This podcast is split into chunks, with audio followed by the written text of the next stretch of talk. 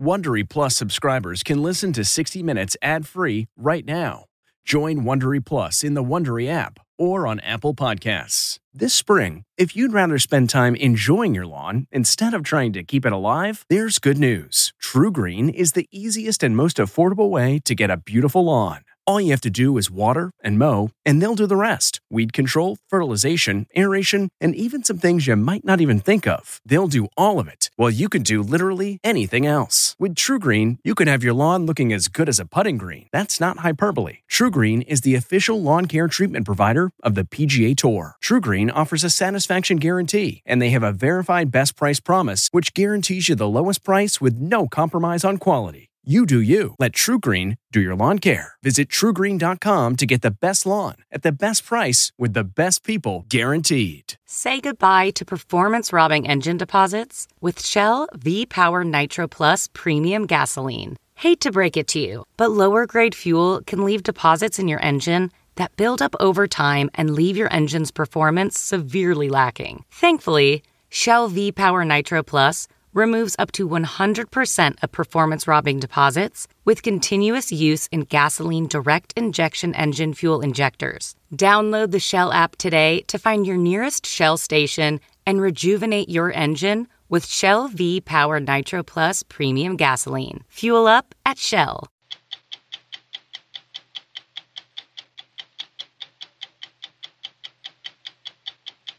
Is America prepared for the coronavirus epidemic? Have you been around anyone who's tested positive for the coronavirus?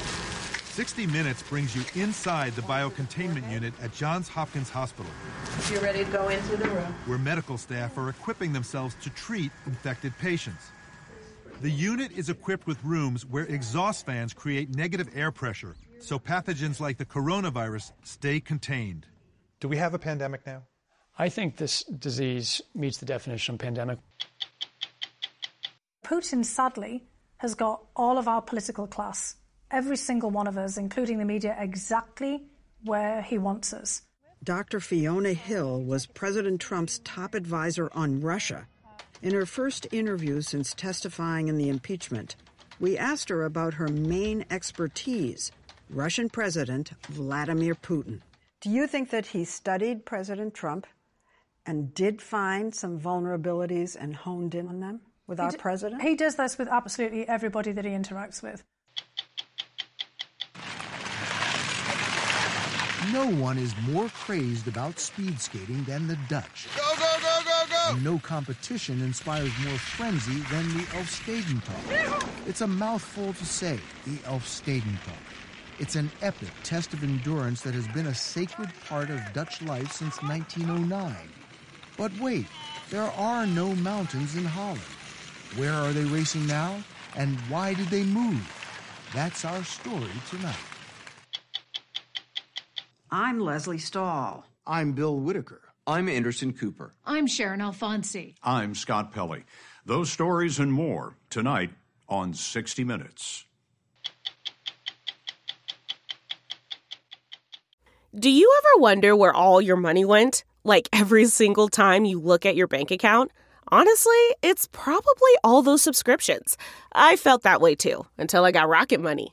Rocket Money helped me see all the subscriptions I'm paying for, and it was eye opening. Between streaming services, fitness apps, delivery services, it all adds up so quickly.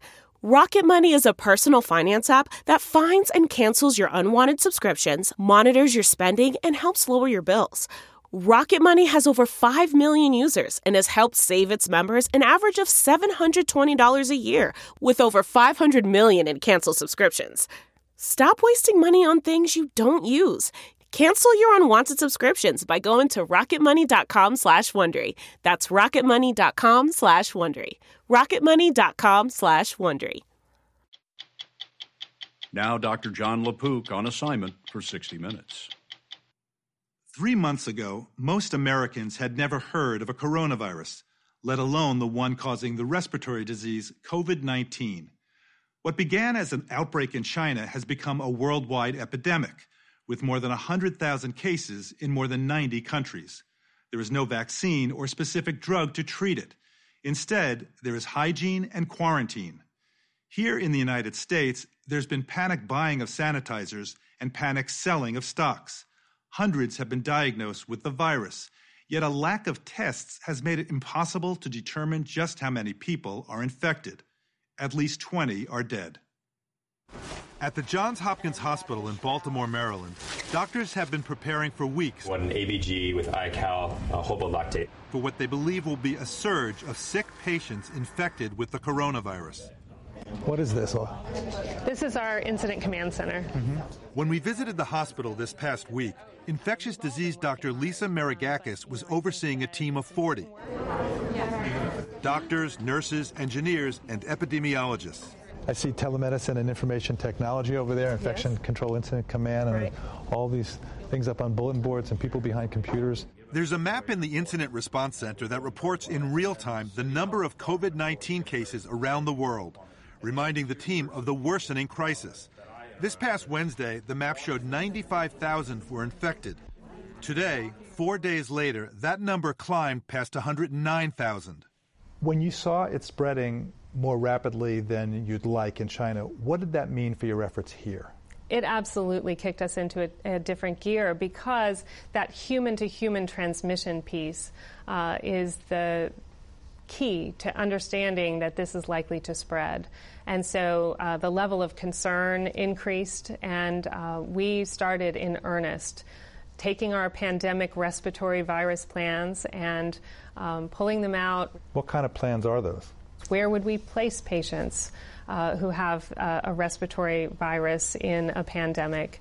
Um, how are we going to staff those areas? What measures might we, we take to um, prevent those patients who are infected with the pandemic virus uh, from transmitting it to our um, other patients and also to our uh, personnel? If you're ready to go into the room. The first infected patients will be sent here. All right, first we'll listen to your heart, okay? I'm just going to check your pulses while she's doing that. To the biocontainment unit. Yep. Where staff is constantly practicing how to care for others while keeping themselves safe. It's one of 10 like this in the country funded by the federal government in the wake of the 2014 Ebola crisis. The unit is equipped with rooms where exhaust fans create negative air pressure so pathogens like the coronavirus stay contained. Have you been around anyone who's tested positive for the coronavirus? No. Okay, let's. And downstairs in the emergency department, triage nurse Sophia Henry is now routinely screening every patient. She's on the lookout for cases of possible COVID 19. Symptoms include fever, a cough, and shortness of breath. Most cases, about 80%, are mild, but more serious cases can lead to extensive lung damage and death. Reports so far suggest that children appear to be relatively spared from severe infection. We know that patients are understandably concerned about this. What are you seeing in terms of the doctors, nurses, and other personnel here? So people are concerned. We're human. We have children at home. We have family members. Some of us are taking care of ill relatives. We are not martyrs. We are not here to sacrifice ourselves. We want to be safe too, but we have to take care of the patients. This is what we do. And what do you think you would feel if it turned out that somebody was positive? I would question Sophia. Did you wear a mask? Did you follow the protocol? Did you do everything that you were supposed to do for yourself and for the patient? And if my answer is yes, then I'm fine. Do we have a pandemic now? I think this disease meets the definition of pandemic. We have cases on all continents. Dr. Tom Inglesby is director of the Johns Hopkins Center for Health Security. He is an internationally recognized authority on how to prepare for an epidemic. The United States is now, we're rated number one. We're rated number one for being prepared. This is Late last month, President Trump cited one of Dr. Inglesby's reports on global pandemic preparedness. What was your reaction to that? Um, I was surprised uh, to see that report. I didn't know it was coming. And it is true that the U.S., when you, when you measure capabilities up and down in public health, healthcare, surveillance, the U.S. is better prepared than any other country. But it's also true that the report says that no country is really prepared for a major pandemic and that every country has work to do. Good morning, and thank you all for being part of this Pandemic Emergency Board. Four months ago, to help expose weak spots in disaster preparedness, Dr. Inglesby gathered industry and government leaders from around the world for a simulation exercise. Attending were representatives who could be hard hit during a global pandemic. Industries like airlines and hotels, and organizations like the World Bank and the United Nations. Officials from the Centers for Disease Control were also here, from both the U.S. and China. Remember, this was just a few weeks before the outbreak began in Wuhan, China. That we make sure that there is concise communication with all healthcare facilities where these patients are being treated. The group spent an intensive day simulating how they would handle a pandemic of a new strain of coronavirus one much deadlier than COVID 19. The simulation utilized actors reporting on the fictional outbreak. Even worse, international travelers have been arriving at their destinations symptom free. Complete with fictional travel bans, shortages of medical supplies, and economic freefall. I think it opened the eyes of leaders in various places. We had the CDC director from China was one of the participants, and he has commented since then how eerie the similarities are between the exercise and real life. This past week, airlines canceled thousands of flights, and a travel industry trade group predicted virus fears could cost more than $100 billion in lost revenue. The major disruptions in travel and trade that start pretty early in a pandemic. We're seeing, beginning to see difficulties in supply chains around medical supplies, ingredients for antibiotics. How were you able to nail it so accurately? Well, we've seen a number of problems that haven't been solved with Ebola and with 2009 H1N1 influenza. So if you kind of gather up the lessons of those various outbreaks and how governments have responded, they kind of work together and tell a story.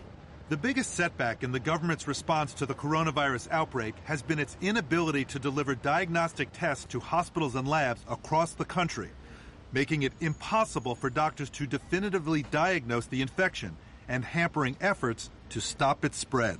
I've said from the very beginning, we need millions and millions and millions of tests out there. If we have a million and a half or two million next week, great. If we don't, too bad. We should have had it. Let's try for the next week. No one in the U.S. has more experience fighting infectious disease outbreaks than Dr. Anthony Fauci. As director of the National Institutes of Allergy and Infectious Diseases since 1984, Dr. Fauci has served as scientific advisor for every president since Ronald Reagan. He's now a prominent voice on President Trump's coronavirus task force. Did the shortage of testing kits allow this virus to spread more widely than it might have? Obviously, you would like to have had tests available to do more widespread testing, but I don't think you can make a direct line to say that if we had more tests, this would have been substantially different. You oh. can't guarantee that. But you may have been able to identify Sure. somebody with minimal symptoms that, ooh, let's isolate them. Let's, okay, con- but but figure out who their why don't we contacts say are. it in a more, I think, realistic way? It always would have been better to have tests earlier. We are now seeing community spread in the United States, like what happened in King County in Washington state. A nursing home resident with no clear source of infection contracted the disease and it spread to others. 16 deaths have been linked to the nursing home. Is there any reason to think it's not going to spread widely throughout the entire United States? It depends on the ability to do the kinds of public health measures that could have an impact on the degree to which it spreads. The decision to do the travel restriction from China retrospectively now was a very wise decision, no doubt, because we would have had many, many more cases coming in, particularly from Wuhan, which would have seeded the country. In China, millions are quarantined. Is that where we're headed here in the United States? I don't imagine that the degree uh, of the draconian nature of what the Chinese did would ever be either feasible, applicable, doable, or whatever you want to call it in the United States. I don't think you could do that. The idea of social distancing, Yeah. I mean, obviously that's something that will be seriously considered depending upon where we are in a particular region of the country. Social distancing is already happening in the U.S. People are staying away from each other. Tens of thousands of students are out of school. Many athletic competitions are either canceled or played without fans. Officials are urging people at high risk, like the elderly and those with serious underlying health conditions, to stay home as much as possible. We don't try to stop the flu through quarantine. We don't try to stop the common cold through quarantine. Yeah, and the reason is because you know each season with some degree of variability that come March and April, it's going to go down. There's no guarantee, Dr. Fauci told us, that the coronavirus will die down in warmer weather. Also, we have a vaccine and medicines for the flu. Right now, for the coronavirus, there are no proven treatments. Dr. Fauci's lab at the National Institutes of Health has created a prototype for a vaccine, but he estimates it will be at least a year before it is approved for widespread use. Anybody that needs a test can have a test. They're all set. They have them out. In addition to that, they're making millions of more as we speak. After a week of mixed messages, government officials promised there will soon be at least a million more tests available. But today, there are nowhere near enough. Early on, the administration was criticized for downplaying the outbreak. What's the danger of minimizing the risk of an infectious disease outbreak? Well, I mean, the danger of minimization on, on in, in any arena of, of infectious disease and outbreak is that you might get people to be complacent, number one. Um, number two, uh, when bad things happen, your credibility is lost because you've downplayed something. I think a lot of people are very interested in the relationship between the scientists and the administration. Right. And specifically, if President Trump says something like, at the beginning of February, like, we think we have it under control, you're in the room. Were you able to? I push back, of course. Some people have been worried that you've been muzzled. I'm not muzzled because I'm talking to you. Exactly. You're right, right here. You, okay. So that's really important because we've This past week, Dr. Tom Inglesby told Congress and 60 Minutes one of the duties of public officials is to be candid. It's a natural instinct of a health official or a government official to want to reassure people. Public health agencies aren't departments of reassurance, they're departments of public health. They need to tell people what kind of interventions will be most useful for their families, for their, for their communities, what individuals can do to try and decrease their own risks the very act of being honest and putting in perspective is reassuring, even if the information yes. itself is worrisome. Yes, it's true. I think there are going to be challenges and there are going to be a lot of sick people, but I think we've got a very, very strong healthcare system and a lot of talent in our public health agencies, an incredible scientific base in this country, and very, very uh, strong industry in the right places. So I think we're we're going to get through it. I think it's just going to pose a lot of challenges along the way.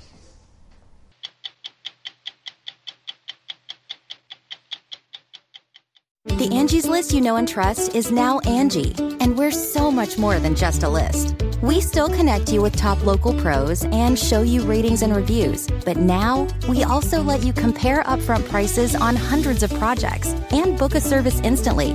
We can even handle the rest of your project from start to finish. So remember, Angie's list is now Angi, and we're here to get your job done right. Get started at Angi.com. That's A N G I, or download the app today. You may remember Fiona Hill from her passionate testimony and English accent during the impeachment hearings of President Trump. She held one of the most sensitive jobs at the White House as the president's top advisor on Russia. She's considered by scholars, the intelligence community, and politicians, both Republicans and Democrats, to be one of the world's leading experts on Vladimir Putin.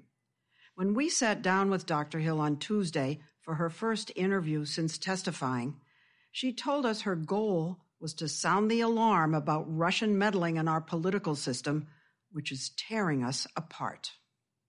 Putin, sadly, has got all of our political class, every single one of us, including the media, exactly where he wants us. He's got us feeling vulnerable, he's got us feeling uh, on edge, and he's got us questioning the legitimacy of our own systems. But how much of our polarization, of the fact that we are heads butting in, the, in this country.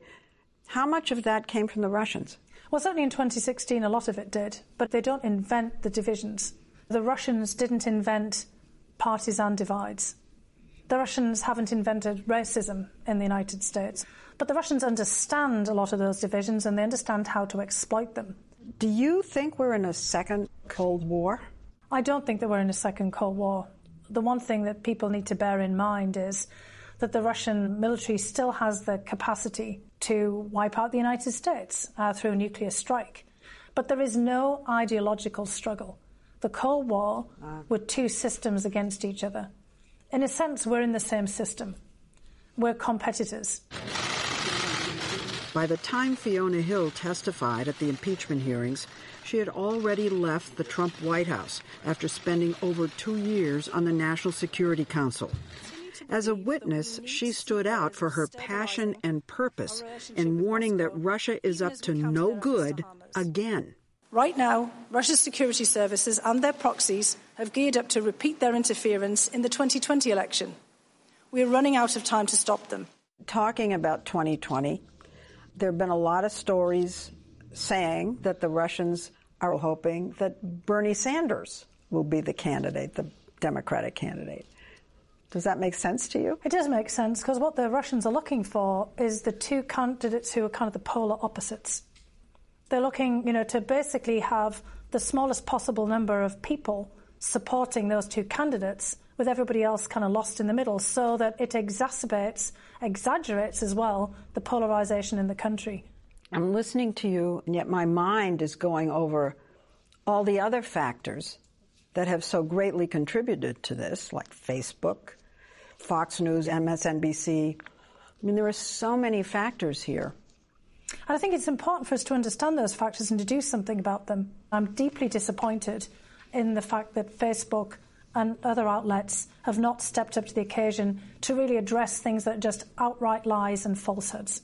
This whole issue of uh, blaming Ukraine for meddling in the 2016 election that you spoke out against during the hearings, I mean, that really, isn't it? That really is spreading Russian disinformation, right? This is um, very much a fictional narrative that uh, has been propagated by the Russian intelligence services. And, and a lot of those Republicans were promoting it. And do they not know that it's Russian disinformation? Members of Congress have been briefed repeatedly on issues like this. What about the Democrats? Have they also propagated any Russian disinformation? Yes, they have. I mean, in the sense of um, talking about the president as being illegitimate.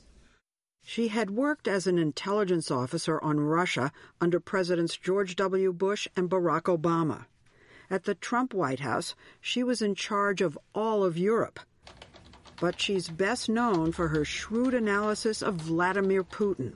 She's written what's been called the definitive book about him and has met with him several times over the years. He wasn't a professional politician. He came out of the KGB. He had uh, learned certain skills there. You're basically figuring out how to size someone up and then to figure out what makes them tick, what their vulnerabilities in particular might be. So, how can you hone in on those uh, to get people to do what it is that you want them to do? Do you think that he studied President Trump and did find some vulnerabilities and honed in on them with he our d- president? He does this with absolutely everybody that he interacts with. For example, with German Chancellor Angela Merkel at one of their first meetings. Putin knew uh, from all of his research on her that she was very scared of dogs. Putin has a very big black Labrador called Koni, and he has the black Labrador come into the room, and the black lab immediately comes and starts sniffing around the chair of the Chancellor. The whole purpose of that was intimidation. Sure. And the Chancellor is, of course, a professional, and she's a woman who is used to um, having people try to intimidate her, and she kept it together. Why do you think the president seems so allergic to criticizing Putin? He almost can't do it, or he won't do it. President uh, Trump understands that President Putin does not like to be insulted. Putin takes it very personally. He harbors a grudge. He doesn't forget. And he will find some way of getting uh, some degree of revenge as a result of that. But for a lot of people, that the president has never and will never criticize Putin in any way has seemed strange. It's also um, a tactic that the president, uh, President Trump, has employed with other world leaders as well. You know, he's insulted our allies, the leaders in, in the West. I mean, he looked at the allies, um, you know, many times as other business counterparts, and so he brought the same style uh, that he would have applied in um, you know pretty hard-nosed business discussions. I think that that did uh, and has, in many respects, done some damage to many of our key relationships. Her journey to Washington was a steep, tough climb. She grew up poor, a coal miner's daughter in Bishop Auckland, County Durham in northern England. But she ended up with a PhD from Harvard and a top job at the Brookings Institution, a Washington think tank. After 9 11, she became an American citizen. In her role at the White House, she was involved in briefings with the president. Does President Trump ask good questions? He does, actually, because he's challenging assumptions. Again, this is somebody who hasn't come in from um, a government position. And, you know, obviously there was a lot of incisive questions about why things set up, how did that start, and a lot of questions about how much the things cost. I think the big disadvantage of constantly challenging is the fact that, you know, this disruption, this constant disruption, often makes it very difficult to move forward. Now, you've, as you've mentioned, you've also worked for President Barack Obama. I wonder how this president is different and how he makes decisions and what the whole process is in the White House. So, with President Obama, a very different style, um, very um, thoughtful um, pose. He would often, you know, sit with his hand on his chin mm-hmm. and just be looking at you and not really moving. And you'd be, you know, I have to say, feeling just a little. Is he? Is he listening? Um, you know, he hasn't moved. And then he would ask um, maybe one or two really insightful questions. And obviously, President Trump has a much more freewheeling style, much more eclectic. Um, he has his briefings, you know, with uh, different people, and he just gets information from a lot of other sources. What about the the fact that the president seems to be getting rid of, purging almost, people with expertise, people with a lot of experience in intelligence or diplomacy, and replacing them with people who are loyal to him. We've got ourselves into a situation where government service is somehow seen to be a political act rather than an act of civic duty or, or of public service. There's been a lot of bandying around of this term of radical unelected bureaucrats. We're in the middle of a public health crisis. You don't want somebody who's just looking on Google or Wikipedia, looking up, you know, kind of uh, the coronavirus online. Most of the public health officials are public servants and experts we need those experts at times of crisis. And so it's deeply disturbing to see people trying to bring them all down for, you know, their own domestic political purposes. I'm sitting here and every time I ask you a question about President Trump, you defend him. And then you say things like that. And I keep thinking, well, she's criticizing the president without saying his name. There's an awful lot to criticize for everybody, correct? And I don't think that at this stage where we are in our political life, that it does any good about doing any kind of personal criticism on anybody. But at the hearings, she seemed far more critical, describing a chaotic White House with NSC officials like her left in the dark, while rogue operators were off on missions for the president, like then Ambassador Gordon Sondland because he was being involved in a domestic political errand. And we were being involved in national security foreign policy, and those two things had just diverged. And I did say to him, Ambassador Sondland, Gordon, I think this is all going to blow up, and here we are.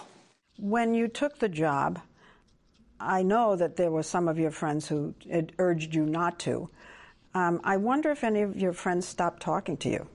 There were some people in the professional circles in which I moved who certainly uh, took, um, let's just say, some took offence, frankly, at the fact that I had uh, decided to give this. They had given me counsel not to do the job. And they, you know, actually did believe that I would be aiding and abetting something nefarious uh, by joining the administration. I felt very on. strongly, however, that we were in um, a situation where we were heading for a confrontation with Russia. That someone like myself, who was not political, someone who was an expert should step up and try to do something. Right after you started at the White House, there was a smear campaign against you. Public, distressing, I'm sure. What was that all about? Well, I'm still trying to get to the bottom of some of that, to be honest. He's got a major Soros mole discovered in the White House breaking now. May 2017, right wing conspiracists launch an online campaign to discredit her. George Soros has penetrated the Trump White House. A woman named Fiona Hill. I have to say, the scale of this did take me by surprise. This I, was I was Roger Infowars, Stone. Roger Stone, Alex Jones, and I did So think from the right. Why me? Were there death threats? There were death threats. There was uh, quite a number of them, especially online. She found it disturbing, and she doesn't rattle easily. If you would please rise. As the public saw at the impeachment hearings, as she held her own when committee members challenged her. This is a fictional narrative. In becoming an overnight public figure, she found herself contending with the anxieties of her 13 year old daughter. How did she absorb all of this? Initially, was she was, um, you know, somewhat concerned about the whole thing. She must have been worrying all that time. But she also helped me put things into perspective because on the, the day before um, I was meant to testify in public, and obviously I was trying to prepare myself for this, she was preparing for a big test. And she was having me uh, quiz her in the car when I was driving her to school, and she was getting quite anxious. And, you know, I was kind of trying to pull rank on this one and said, look, put it in perspective, you know, mommy tomorrow has to, you know, kind of testify before Congress and millions of people might be watching and, you know, I mean, this is a test. And she just looked at me and she said, this is much worse. And I said, what do you mean? And she said, well, you just have to tell the truth.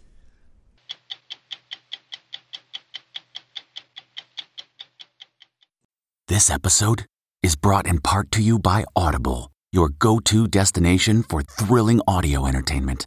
Whether you're looking for a hair raising experience to enjoy while you're on the move or eager to dive into sinister and shocking tales, Audible has an exclusive collection of thrillers from best selling authors that will keep you on the edge of your seat. Like James Patterson's first audio only thriller, The Coldest Case. Experience stories like never before, where every chilling detail is brought to life by captivating sound design. Plus, as an Audible member, choose one title a month to make yours forever. And now, new members can try Audible free for 30 days. Just visit audible.com slash WonderyPod or text WonderyPod to 500 500. That's audible.com slash WonderyPod or text WonderyPod to 500 500. No one is more crazed about speed skating than the Dutch, and no competition inspires more frenzy than the Elfstedentocht. It's a mouthful to say, it takes some practice. Elfstedentocht. It means the 11 city tour. It's a punishing 125 mile race that links 11 cities along frozen canals. It's an epic test of endurance, and it's been a sacred part of Dutch life since 1909. The winner becomes an instant celebrity. There are no bigger heroes in the Netherlands. Now the legendary race is under threat. But as we found out, the Dutch will go a long way to keep the tradition alive. It's 6 a.m., race day. Thousands of Dutch skaters shiver in the dark, steeling themselves for the marathon ahead. Goggles protect against the freezing cold. Headlamps are the only way to spot the dangerous cracks in the ice. Jockeying for position, the racers push toward the starting gate. At the gun, they stream eagerly into the darkness. From the air, it looks like rush hour. Careening around tight corners, the skaters fight for every inch. Soon, the early morning sky is flooded with pink light. It spills over the mountains. But wait a minute, there's something wrong with this picture. There are no mountains in Holland. And that's a lake, not a canal. Turns out we're not in the Netherlands, where the Elfstedentocht is supposed to happen. The Dutch have moved the whole thing 750 miles away to Austria. Why? Back in Holland, winter is just not showing up the way it used to. What do you feel when you look at this now? Uh, I feel extremely disappointed because I know it's not going to happen this winter. Chief organizer Wiebe Wieling has the thankless job of working all year preparing for the Elfstedentocht as if it's going to happen. His group even has a dedicated national weather forecaster on high alert for freezing temperatures. There's no fixed date, it just needs to get cold enough. and that hasn't happened in Holland for 23 years. In your lifetime, have you seen the weather change, the winters change? Yes, we see less winters and less severe winters. It's changing. We met at the Bridge of Tiles, where the grip of this race on the national psyche is on full display. Anyone who ever finished the Elfstedentocht is immortalized here. Wieling raced it twice. Do you remember when you raced? Yes. I know the day I got married, but the two days I, I raced are even bigger. My wife is not here, so I can say it. but that's the way it is for most of the participants. There's even a term for this skating obsession Elfstedentocht fever. As soon as the temperature drops, the Dutch start praying for ice. But these days, you're more likely to find ice indoors. Global warming has slashed the chances of another Elfstedentocht happening in Holland to a sliver. For world champion skater Erben Wennemars, that cuts right to the heart. People ask me, like, would you give all your medals away for one Elfstedentocht? Of course. You have two Olympic medals. Yeah. Six world Yeah. speed Yeah. championships. Yeah. You're a national champion. Yeah. Yeah. And all given away. you would sure. give all that All- away all to, away. to, to run this race. Yeah. It's that important to you. Yeah, yeah, yeah. I think it's come so close to where sports is all about. He told us his biggest regret was that he's never skated the Elfstedentocht in Holland. He was away at the 1997 World Cup last time, and he worries there might not be another chance on home ice. What would that mean to the Netherlands? Ooh, that would be a loss for Holland. A big loss for Holland. Uh, a, a loss for our tradition, about our culture. Because it's who we are. It's what we do. We skate. The last Elfstedentocht in Holland is now the stuff of legend. 16,000 skaters strapped on their blades. Millions took the day off and cheered as a Brussels sprouts farmer named Henk Angenent sprinted the last few yards to win. Yeah, yeah, it was crazy, but yeah, I have a super day. Wat een fantastische winnaar. He had skated 125 miles without stopping in less than seven hours. Six hours and 49 minutes and 11 seconds. And 11 Yes, seconds. 11 seconds, yeah, yeah. It's not just a race. No, no, no, it's not a race. It is. Overnight, he became a star. There's no prize money, but with his newfound fame, he traded sprouts for show jumpers. The race, he told us, changed his life. The day before the race, nobody knows No, your name. yes. The day after the race, Everybody. everybody in, in the Netherlands, In the Netherlands, knows yeah. who you are. Yeah. What's that like? Uh, You're a hero. I, yeah, yeah, I'm a hero, but I'm still Henk Angenent. Now a coach, he was among the thousands of Dutch skaters who packed up and poured into Austria for the relocated race for what's called the alternative Elfstedentocht. Sitting high in the Alps, tiny Weissensee, a village of 700, balloons to 6,000.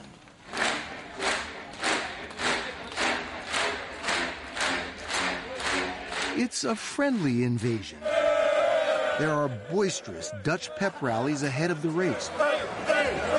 Plenty of Dutch treats.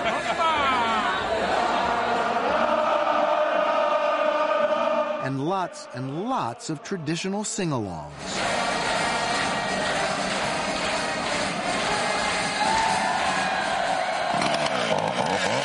How the race ended up here is partly down to this guy, the Ice Meister of Weissensee, Norbert Jank.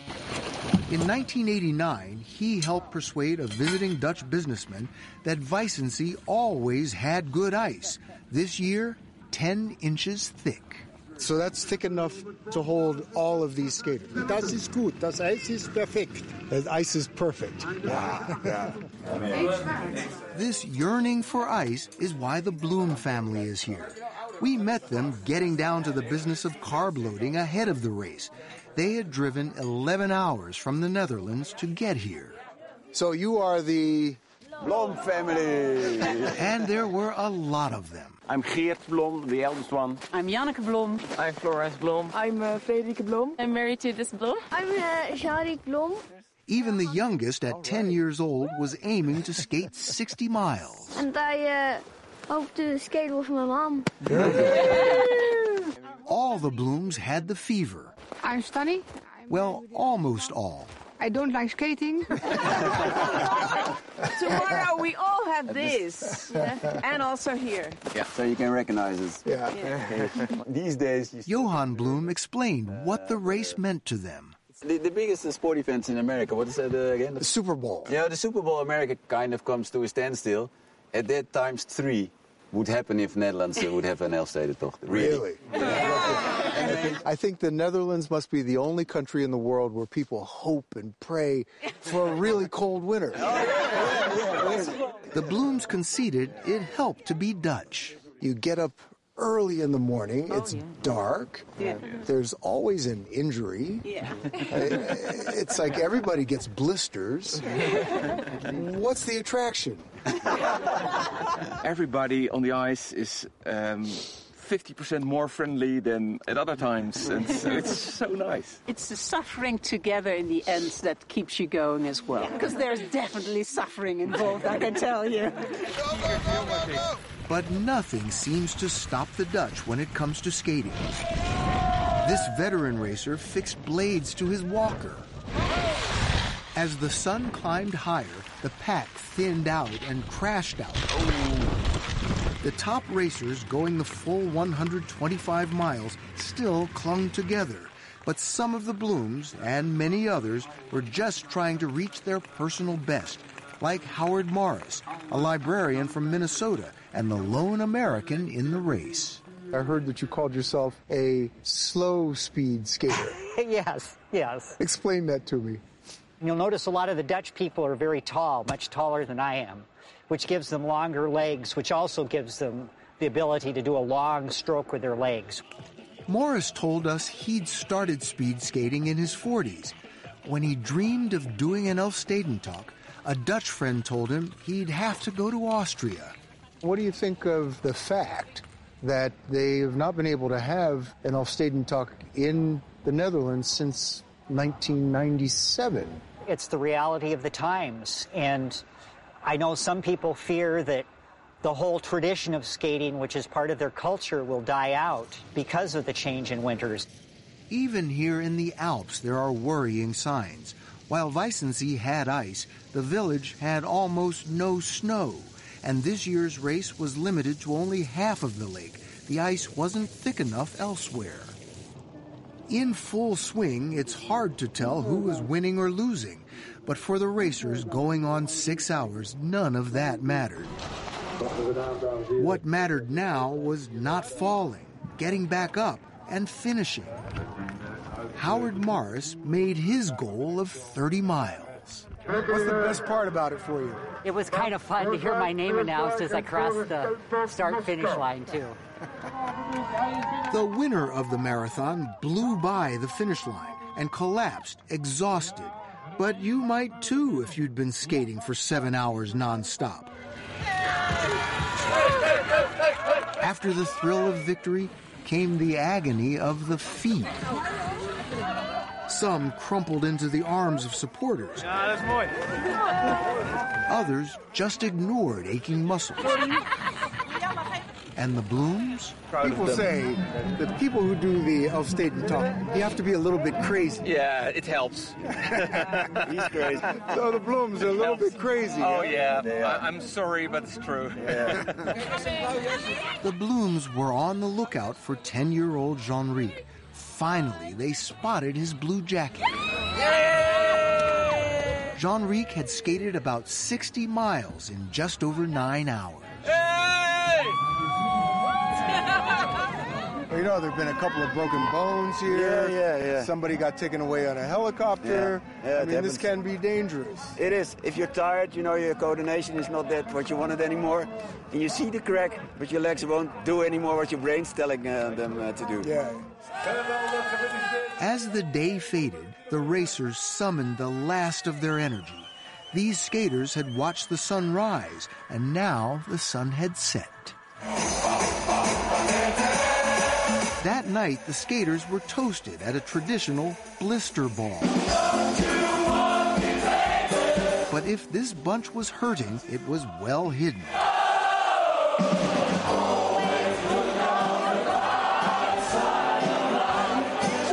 These skaters were still on their feet, drunk with accomplishment. Back in Holland, race organizer Wiebe Wieling resigned himself to another winter slipped by. No ice. No, no skating. Next year, a new opportunity. Hope springs eternal. That's true. Okay, it's time to commit. 2024 is the year for prioritizing yourself. Begin your new smile journey with Byte, and you could start seeing results in just two to three weeks. Just order your at home impression kit today for only $14.95 at Byte.com. Byte clear liners are doctor directed and delivered to your door. Treatment costs thousands less than braces, plus, they offer financing options, accept eligible insurance, and you could pay with your HSA, FSA. Get 80% off your impression kit when you use code WONDERY at Byte.com. That's B-Y-T-E dot com. Start your confidence journey today with Byte. In the mail this week, both condemnations and kudos for National Security Correspondent David Martin's story on the trial of Navy SEAL Eddie Gallagher. My husband and I were very disappointed to see a feature story on someone who does not merit any more national attention. Other viewers came to a different conclusion. Thank you for showing Eddie Gallagher's story. It was insightful and well done. Too many people are so quick to judge without knowing the whole story. I'm Lesley Stahl. We'll be back next week with another edition of 60 Minutes. If you like 60 Minutes, you can listen early and ad-free right now by joining Wondery Plus in the Wondery app or on Apple Podcasts. Prime members can listen ad-free on Amazon Music. Before you go, tell us about yourself by filling out a short survey at wondery.com/survey. Are you a fan of 60 Minutes? You can represent the most watched series on television with shirts, sweatshirts, mugs, and more at paramountshop.com. You can take 20% off with code MINUTES20. That's 20% off at checkout on all 60 Minutes products with code MINUTES20 at paramountshop.com. Survivor 46 is here, and so is On Fire, the only official Survivor podcast. And we have a twist this season. The winner of Survivor 45, Dee Valladares, will be joining us every week. We're going behind the scenes of the biggest moments, the how and the why things happen, and the strategy and analysis you can only get from someone like me, a Survivor winner. Listen to On Fire, the official Survivor podcast, wherever you get your podcasts.